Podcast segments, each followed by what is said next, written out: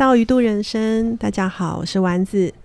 今天邀请了呃上一次呃也有跟另外一位嘉宾一起来录音的胡英，然后来跟我们再来聊一聊。也让我们请胡英来跟听众朋友打声招呼吧。Hello，我是胡英。呃，对我有出现在上一集的节目里面，大家如果没有听，可以去听。然后我目前在诚志教育基金会担任专案教师，也是所在教育工作室，是一个在做云林跟彰化在地的家庭教育支持的成员之一。所以很高兴今天可以在这边跟大家一起聊聊。嗯，对。那为什么会想要再找胡英来录呢？就是因为其实胡英他以前，你以前是读呃外语系，对不对？对对对，嗯，主要是英文，嗯，然后是英文教学对英语教学，英语教学。然后，所以我们我们一般对呃学外语，然后又是英语教学的这种印象，会是在觉得啊，他以后就是当英文老师。对 对，按、我们对英文老师的想象，大概就是补习班呐、或是像现在有那种就是幼儿的英语的呃教学，双语嗯幼稚园那种也有。对对，或者是诶，如果再继续进修，有可能有机会是当教授，哦，或者是如果你有那个教师的执照、教师证，哦，嗯然后你可以进学校，可能是高中教英文，国高中可以教英文嘛，对不对，对？那因为我是小小教，所以可能是嗯国小教英文的。哦，国小也可以教英文，对不对？，嗯，嗯，那所以我们的想象都是这样子。啊，不过你看起来目前不是这样，对，对。然后我知道你从就是大学毕业到现在，其实好像经历了一些呃职业生涯上的一些转折，嗯，对，所以有点就是想说邀请胡英来跟我们听众朋友分享一下，就是我们有可能以前会觉得啊，我可能小时候就是想说要怎样啊，就后来长大之后就会发现，哎，好像就是不太一样这样，所以有点想想说，先好奇问一下胡英，你以前有想过自己会是现在这样的身份吗？我没有想过哎、嗯因为我很小的时候就觉得当英文老师是一件很棒的事情。哇，你很多小的时候就有这样的想法？嗯，我想想看哦，我我从幼儿园开始学英文，但那时候嗯其实我就是那个，我记得外师还跟我妈说。你可以把他送接回家吗？因为他在这边只会捣乱，他也听不懂。然后小时候其实有一段就是学英文很挫败的时间，嗯所以那时候有一种那也不算复仇心态，就觉得我一定要好好把英文念好，然后当老师、这这样子，感觉这这是一个就是很很很可以期待的路。等等等，你是那种呃，你说不是复仇的那个心情啦，哈，没那么夸张，对对对，但是也有一种就是不甘心吗？还是，说要证明我证明我怎么可以被别人说我这个不会？对哦，对，你这么小就有这种 心智，有，对我还记得我那时候呃，就是那时候的补习班有一些是你一进去如果是插班生，然后嗯。他就要问你说好，我来考你几个才可以确认你可以分在哪个班这样。哦。哦，然后我记得哦。他考我说好，请直接翻译树上有几只鸟来，然后他叫我马上就是讲英文，我想说好，我不知道。他要 你要立马中翻英吗？对对对，哇，可我那时候没有这个能力，你那时候几岁啊？你这个被问这个问题的时候，级吧，小学小学四年级嗯，那个补习班是呃，您您们家乡在地的补习班 在？地的补习班，然后我就跟我妈说：“妈，我被分到就是什么 level one 之类的，很烂很烂的哦班，哦啊不是很烂的，很基础了。很基础基础哈，我们这边没有没有不好哈，基础对啊，哦。那那那后来呢？然后哎、后来说也奇怪，嗯，就是我没有在这边补习，可我我因为我们我们就我妈就买了很多那个那种双语的故事书给我看，嗯。然后我从小就是一个很会模仿的人，嗯嗯，所以我就模仿那个故事书里面的声音，就后来英文也很好哎、奇怪，真的是非常奇迹的事情啊！哇，所以你是自学来着？我我有补补习一段时间，然后那时候遇到一个很棒的老师，但后面就没有，我都自学。对嗯嗯嗯，对对对，哇，好酷哦！你妈妈那个材教材也买的还不错。不过你有一个起点是，就是喜欢学那个声音，嗯，然后可能那个英语的声音有它一个那叫什么起伏，对，很像唱歌。嗯，对，所以可能你当时会觉得有趣，学着学着就会了那个语言。对，哎，这个故事告诉我们什么呢？这个故事告诉我们，就是呃，好老师的重要性。还有妈好妈妈买的好教材，哎，真的，如果大家对那这个套书有兴趣哈，会后再跟大家讲。真的真的。哎，不过我觉得还有蛮好的是，我们有时候会觉得小朋友会呃，比如说他对一个东西有兴趣，他就会去重复做那件事情。其实如果那个东西呃是呃还不错，呃，我说还不错的意思是说它不是坏事，嗯，哦，不会让孩子受伤。然后这个如果他。呃，学着学着，从一开始可能我们都会是重复那个字或者重复那个行为啊。如果说接着他就会他就会去改呃，怎么样组合改变它，然后学会那个，他就会慢慢学会那个东西。嗯，对，所以其实有时候我们以前小时候就是大人有时候会觉得说小孩那边一直念一直念啊。很 很巧，有没有？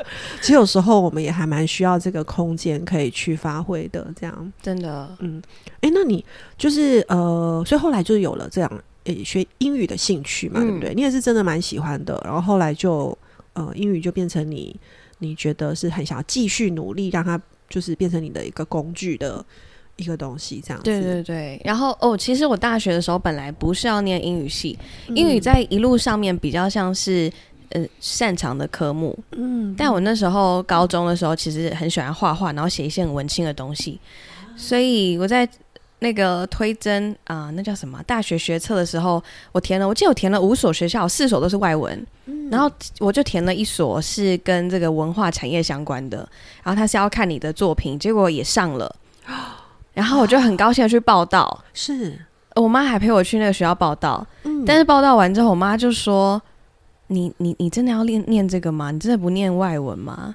所以我们在路上就有一些就是很深入的母女谈话，然后后面就是被我妈说动了吧？还是不要忘记那个初衷？就好像内心里面，我当时候会选择不是外文，然后去填那个文化产业，好像也是因为被别人看到一种证明，觉得我很棒。但其实我内心可能真的喜欢的是还是这个英文的文学的东西。嗯嗯。哇哦，原来中间有这段插曲。对对对，嗯，好酷哦。那后来就是大学就读了英语教学的外文系，没错。好，那后来呢？你你我知道你后来毕业之后有加入 TFT，嗯，好，然后大概是两年的时间，对不对？对对对，嗯，你当时是怎么样选择这条路的？是直接加入 TFT 吗？不是，哦，不是，哦，就是如果是念就是呃大学，然后有修教程的同学们应该都知道。理论上，大家如果有教师证，就有时候教程，然后你就会去考教师证。教师证下一关就是你会去考教师的真试，也就是你要当正式老师嘛。那我那时候跟我的好姐妹们就是走在这条路上，因为我们三个都是大学同一个班，然后我们就决定说好一起念书，然后用半年的时间拼看看正式老师。嗯然后我们就每天都在图书馆报道，但是。有一次在休息的时候，我就在翻报纸。哎，那个时候还有报纸哦，现在也有，好不好？只是只是不确定大家会翻而已。对，我就在报纸上面看到 TFT 哦，先跟大家解释 TFT 的全名叫 Teach for Taiwan，为台湾人教教育基金会。然后它是在。就是培力一群跨领域的青年进到现场，用两年的浸润式的体验去了解教育不平等这个议题，进而回到自己的场域或是专场上面去，就是继续关注这个议题。这样子，好，那所以那时候我就看到了这个 TFT 的说明会。然后我就问我的姐妹说：“你们要不要去？”结果没有人要去，我就自己去。去了之后，我就聊了 k 了，我就 是这样才加入 TFT。是是，你参加那个说明会，然后你就就加入了这样。应该说参加说明会就决定报名甄选，然后报名甄选。最后我记得我那一届是第二届，还非常的草创，然后有三百多个人报名，但他只录取十九个。哇，也蛮多人报名的，大概六趴这样子。嗯嗯。然后我后来就被我妈酸说六趴。六趴录取率，为什么不去考教甄呢？那时候教甄的录取率多少？就是也是个位数的趴数，也是个位数趴数，就是都不容易。结果你怎么也选了一个也不容易的？这样，嗯，对，是是。哎，那时候你听了说明会，是为什么你会就想说你要来试试看呢？吸引你的地方是什么？我觉得大家会有一个疑问，是你明明就可以靠自己的。你有教师证，你就可以直接去学校服务。为什么你要进到 TFT？我觉得我那时候听呃去听那个说明会，印象很深刻的是有一个点，我一直都觉得当老师是一件很美好的事情，嗯，它也是一个我很喜欢的工作，但我一直还想要探索的是，人生这一生这么长，嗯，如果今天二十三岁，然后我去考了正式教师，难道我一辈子都就是老师这个身份到老吗？嗯，我对于这件事情其实有点恐惧跟害怕，因为那对我来说是一个很长时间的不变。嗯，可是我很喜欢变化，所以我就很想要在 TFT 里面找到除了老师这个角色可以回应教育这个议题，还有没有其他可能？嗯，我觉得是这件事情吸引了我加入到 TFT。嗯嗯，哇，那你后来实际加入呃这个直接的这个教学现场的时候，嗯。有有什么样的体会或感受吗？它跟你原本所想象的有没有什么是一样或不一样的地方？嗯，进到教哦，因为 TFT 合作的学校其实都是需求比较高的学校，比如说山区的学校，然后现在慢慢走到后面，实验学校其实也是 Teach for Taiwan 很多时候合作的学校之一。那我当时候被分配到学校是一个。田中央的学校吗？我记得我到田中央，对，就是真的在田的中央吗？就是附近都是田。然后我，我记得我第一个礼拜每天去上课，我就是迷路，因为那个路长得很像，对，而且没有路名啊，就是田埂啊，就是哦，对，哇，对对对，然后一样不一样哦，嗯。一样是在学校服务，一样是老师的身份，但我觉得不一样的地方是，因为 TFT 一直提醒我们，我们现在是用老师的身份在这个教室里面，但我们的使命是要创造改变，我们要把我们自己定位成是领导者。嗯，当你把自己定位成领导者的时候，一位老师可以做的事情，他就变得非常多了，就不会只是把书教好，把孩子顾好，而是你要怎么样透过你来带动其他的人。然后去创造更大的改变。举一个例子来说，我那时候接我的这个班的时候，他们是五年级。我记得我第一天进去的时候，有一个小男生就跟我说：“老师，你要用铁的纪律，你要用铁的纪律，不然你没有办法就是带动孩子。”这这是个等下，这是个小孩子说的吗？对，就是你那个班的十一岁的男孩。What？然后我对我那时候也是 What？你们之前到底经历了什么？为什么你第一天告诉我的是我要用铁的纪律？我怎么觉得这个我总冲突感？我会觉得讲这句话好像会是另外一个比较严厉的老师，或者是比较前辈级的，不是？哎，不是，是小孩。他怎么会讲这样的话？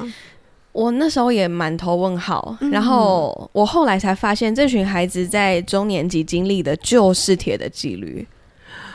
哦，所以他们的经验里面，那个是一个老师的形象。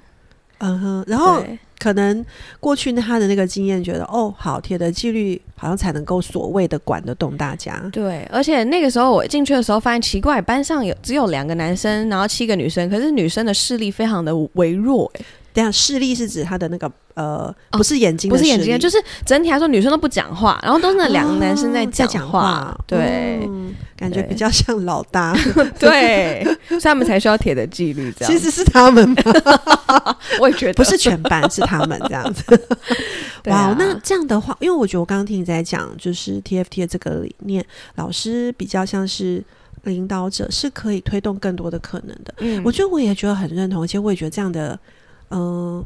想象是很很美好的，但是我真的会觉得，就是心中就有一个问号。可是到了现场，你看一十一岁的男孩，大男孩跟你说，我们需要是铁的纪律，然后其实他就是那个老大。哎，像这样子的话，在这样的直直接的教育现场，你要如何去，好像是嗯，迈向那个，就是你真的活出这个，能够是带带出不一样。教学样貌的一个老师啊，嗯，我我觉得。在 TFT 的受训里面，有一件事情很重要，就是我们会被分配到很不一样的脉教学的脉络或场域里面。嗯，比如说我是在屏东长大，但是我被放到一个我还我还好，我是被放到西部的学校。嗯，但有一些在台北长大的老师，他被丢到台东的学校里面去。哦，当他身处在一个跟他不一样的种族，可能是原民学校，嗯，然后那群孩子的生长背景其实跟老师超级不一样的时候，你要谈领导，第一件事情其实。是要去倾听跟了解他们的需要。嗯嗯嗯，对，我觉得这件事情在我的学校，当我听到铁的纪律的时候，我第一件事情不是反驳他，或者是跟着他的声音，而是去了解是什么原因让孩子有这样子的语言跟这样的感受，然后我们才可以慢慢的建立信任，跟达到我们想要一起去的地方。嗯，也就是说，其实我们需要先了解他们嘛。嗯，对对啊，然后，嗯、就是有点像不是我们，因为我们可能因为不同的文化、不同的世界，感觉很遥远，所以如果我们是能够先去呃认识他、了解他，而不是先告诉他该怎么做，对，其实这样子的话，呃，不仅是我自己可以跟他更靠近，他也会觉得我们在跟他靠近。嗯嗯嗯嗯，我有个印象，就是我不知道这个印象有没有错，就是好像你在那个田中间的学校的时候，好像你有带呃他们一些蛮特别的活动，好像是他们也可以当呃一个店家的小老板，让他们练习做一些很不一样的事情。嗯他们要从有点像类似从零开始去做一些规划，然后我还有一个印象，好像是你有带他们就是骑脚踏车嗯环岛，然后你有带他们就是一起讨论说，好像要怎么样可以募款呐、什么的。哦，对对我有这个印象，对，这也是在你的那两年当中做的事情吗？对，这就是在两年当中，就是是因为那个学校有一个传统，是每一年的毕业生都可以骑脚踏车五天四夜，然后结合食农教育，一路骑到垦丁，然后路上就认识很多也是做食农的人，比如说嗯农夫啊，或者在做的有机的。是是，但是我们那一年经历了一个风波，哎哎、不算不算风波，就是一个危机。那个主任就说：“哦，我们今年没有经费可以去。哦，原来是这样，我就说：“啊，没有经费。什么？” 可是小孩很想去，对，然后讲说好，那我们来想办法，这真的是危机就是转机。然后就跟、我就很坦白的跟孩子说，我们今年没有经费，你们觉得怎么办？你们想去吗？嗯，他们说我们想啊，但是没有钱。我就说啊，不然我们来自己赚好了。嗯，嗯所以后来才有一一些就是呃卖东西的的这个 idea。但很有趣的是。我就问小孩说：“你们要卖什么？因为如果你们想说你们要卖早餐，你们是赚学校小朋友的钱。好，你们要卖嗯你自己的那个东西，后面都是你爸妈来贴啊，那还不一样是你爸妈帮你出旅费吗？嗯，他们就说：“对，好像是、欸。”他们怎么样？我们又没有东西，我们要怎么样成本降低，然后又可以呃赚旅费？后来大家就想到说啊，我们这个社区非常多的这个农夫，然后他们在做很棒的事情，在做无毒的这个有机的耕种。哇，但是因为大家比较不懂行销，嗯所以呃知道的人很少。我们就想说，OK，那不然我们来交换一下好了，就跟社区的这个叔叔说，你的农作物给我，我帮你卖，我帮你行销，好不好？那我们五五分，哇，就是一个零成本的。可爱，他说五五分，你讲得出来？五五分讲他们自己讲的吗？后来很可爱，因为那个农夫也是我们学校的家长，然后他就答应了，不然五五分这一招真好笑。对对对，对就是我我是不太清楚那些他们实际上的那个利润怎么算，对对，但他们会讲五五分也是很可爱，对，然后我们就 OK 好要去，我们就去从云岭，然后去彰化一个奈何的音乐市集在那边摆摊，所以那个是嗯孩子第一次很有目的性的，然后再推销呃、这个地区的地方的农产品。哇，对怎么办？我听着都觉得有点。就是心中觉得非常的感动。那时候我这个印象就是，嗯。我有印象说你那时候有那个照片啊什么的，对，我会觉得孩子们的笑容是很从发自内心的那种嗯。开心，然后好像真的这是我们的事，对。对，然后大家一起努力这样子。对，啊对啊，嗯，嗯。真的。哇，我觉得很很有趣，就是能够有做这样的事情。那我我也有点好奇哈，就是因为后来你有你的生涯就有一些转变嘛嗯哈、因为我想，因为它是两年的约，所以后来就做了调整这样子。那嗯、就是这样子的一个经验，对你后续后面的职涯，你觉得有没有什么样的影响？我觉得我很感谢那两年刚好没有经费，嗯因为就促使了我开始练习怎么样写计划，然后为孩子会为学校争取经费。哇，对，所以我从那一年呃，就是写了对外的那个国泰的二十万，嗯就是帮孩子写写经费，所以有这样的机会之后。我刚好两年计划 TFT 计划结束，到一个实验学校去当教务主任。啊，教务主任的工作就是要写计划，认真，真的哦、对，实在是太美好的衔接了，哇塞！真的是感谢神。对，因为如果完全都没有，我觉得忽然当教务主任真的是很辛苦的事情。对，虽然教务主任的工作不是只有写计划，但至少有一件事我经历过了嘛，对对对对对？有一件事我不用从零开始真始，的，对对对，而且其实啊你还很年轻，你就当了教务主任，二十五岁，哇，二十五岁的时候。是是是，对啊，好，而且所以其实我觉得有时候上帝很奇妙、哎、嗯。就是我们可能在我们的人生路途中会遇到一些，就是会啊，怎么会这样？都是很鸟的事情，对，心中只想叹气。对。可是当你就是呃依靠他，然后慢慢这样走过，就会发现好像好像自己还是有很多学习跟成长，然后这些嗯。东西在你接下来的人生路上，上帝会继续用。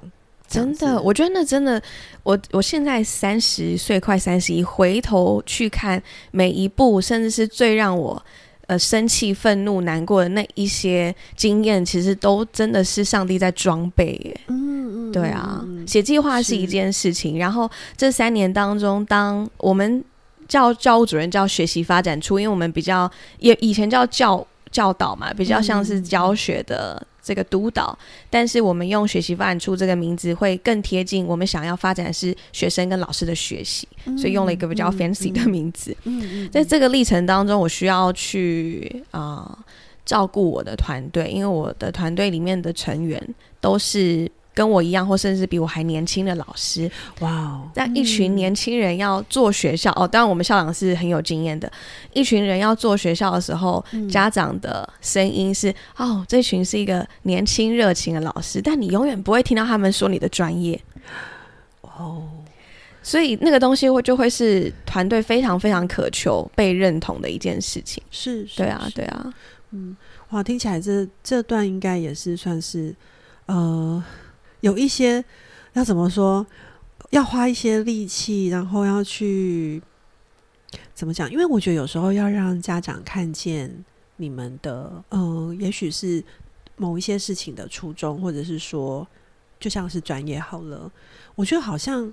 因为家长毕竟是在家里嘛，呃，在工作或在嗯家里，他看到的就是孩子的成绩，或者是孩子乖不乖这样子。也就是说，他可能看到是比较后端的东西。对，可是你们在做的是前端或是中间，然后而且往往是不被看见的嗯那一些事情。我觉得有时候这是很，嗯、很不容易的。那这样的话，我我刚刚也的确是本来想问你哦，就说你这样子走过来，有没有觉得让人觉得，嗯，很很困难啊，很瓶颈啊，很低潮的时候？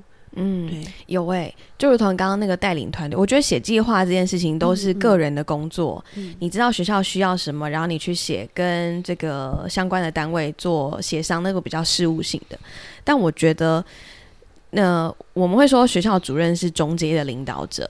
我觉得中介领导者的身份有点尴尬，你就像是三明治里面那块火腿吗，你上面有校长，然后你下面有老师。尽管我们的团队很小，十几个人，它是一个其实算是极为扁平的团队，你还是需要肩负那个中间，你需要知道校长想要往哪里跑，应该在几年内，然后在学校达成什么样目标，也如同刚刚丸子讲的。我们会在乎那个成绩，但是老师的状态你也要顾啊。老师有想做的事情，所以当你在中间的时候，你要怎么样权衡，让校长知道，呃，老师现在已经超级耗能，不能跑了，但是你又要让学校知道说，呃，校长对大家的期待，然后我们可以怎么样去进行？我觉得当那个中介者其实是非常困难的。就是那个中间的主管遇到的难题，就是我今天好像不能只顾绩效，嗯我其实我的团队如果不 OK，他怎么做出更好的绩效？没错，对，然后但是同时你又可能有那个上面的那个压力，嗯就是要看到成果啊，对，然后要做出样子啊，学校要要更被看见呐、嗯然后被更也许是社区或者是家长认同。对，诶，那那这样的话，你你那个时候怎么办？你有没有做一些什么事情去调试这段嗯、呃时间？你当了就是这个教务主任的时间大概多久？三。年，哦哟，有三年。对，哇，哎、我不知道听友们会觉得这三年算短还是长？我觉得我们现在大家对时间其实都有不同的感觉哈。对啊，但我觉得好像有一点长哎、我不知道你觉得怎么样？我觉得哦，我原本是原本的想象是，大家对我的期待是，呃，当六年的主任，然后可以升校长。啊就是接哦任？校长这样，他是他是有一个学校领导人的图像，但殊不知哦我走到一半呢，我这个马拉松呢就跑到别场去了。这里先停下来了，我要跑别的跑道。哦，不对，我要跑别的操场去，对对对对对，别的别的别不是别的，我刚刚讲别的别的，赛程这样子。对对对。哇，为什么这中间怎么了？哦，你说为什么就是这、这个不跑了嘛？对啊，为什么不跑了？我一开始也以为嗯，就是对我就是要走学校领导人这条路，可是我后来越发的发现，那个是大家对我的期待，然后对我能力的认可，我很高兴也很感谢。可那好像真的不是我最想要做的事情，嗯就如同刚刚讲的，学校领导人，我为什么当初会从一个老代理老师，然后直接两年的经验，然后变成教务主任？其实他很不这个历程很不寻常。但为什么我愿意接这个？是因为在 TFT 的训练里面，我们知道，当你成为一个学校领导人的时候，你可以创造更多的改变，因为你可以成为校长的副手，你在学校的整体的政策上面，或是呃学校的文化的营造上面，你会有更多实力的空间。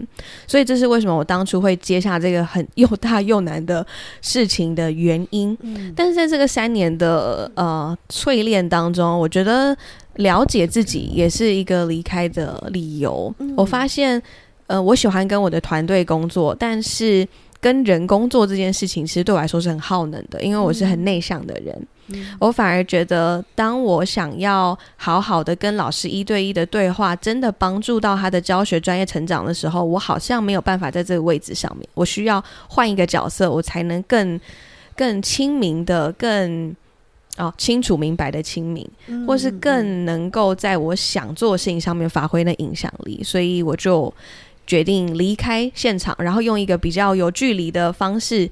继续的支持学校的伙伴，或甚至是更多学校的老师。嗯。嗯，哎、好像是这过程你也越来越清楚，知道自己想要成为一个就是支持老师的这个角色，嗯，对不对？哈，是对啊，因为呃，这就跟你原本的所谓的单纯的教学工作又不太一样了。嗯。对对对，嗯、我们在上一集其实胡英就有跟我们分享到，就是目前胡英的工作就是在做一个就是嗯。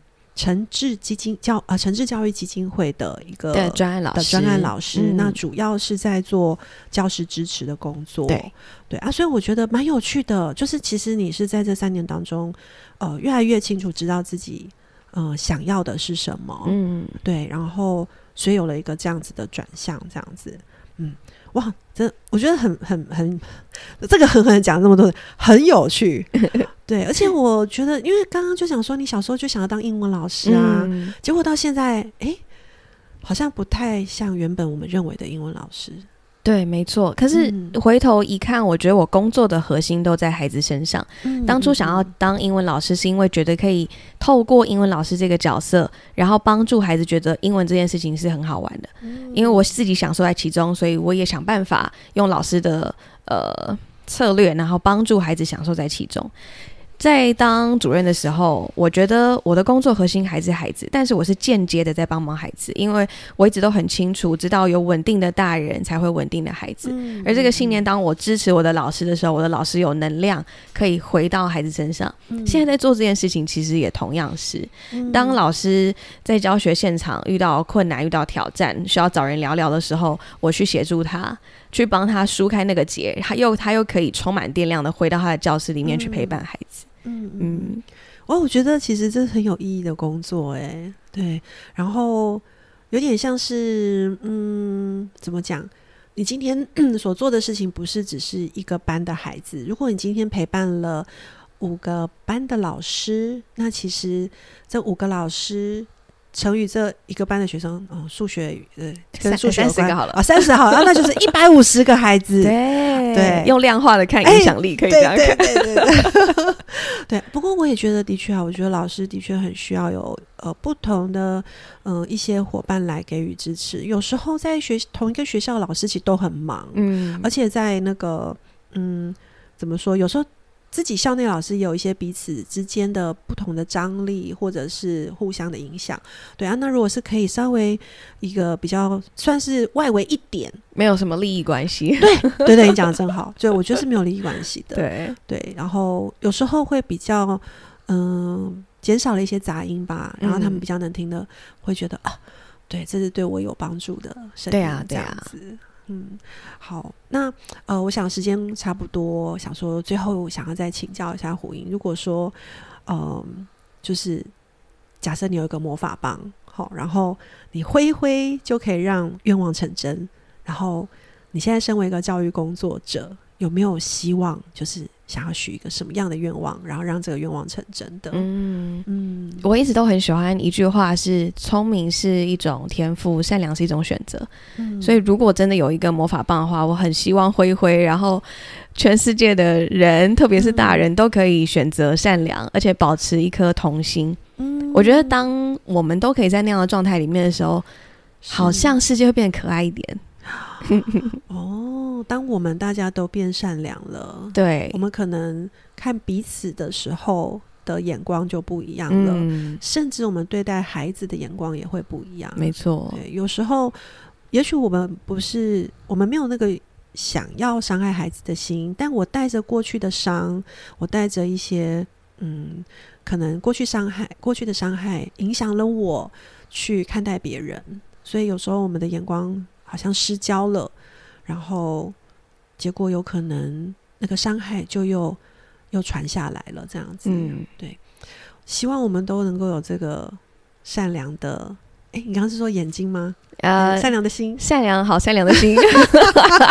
对，是善良的心，这样子。嗯，好哇，谢谢胡英，哎，就是谢谢你的分享，让我们可以用，就是可以知道另外一个角度的教育工作。然后也期许我们的未来，就是也许我们可以有更多不同的这样子的嗯教育工作者投入在我们的现场，然后我们互相成为一个网络，来把孩子们拖住这样子。嗯，好，那我们今天就到这里了。好，谢谢丸子，谢谢胡英，好，拜拜，拜。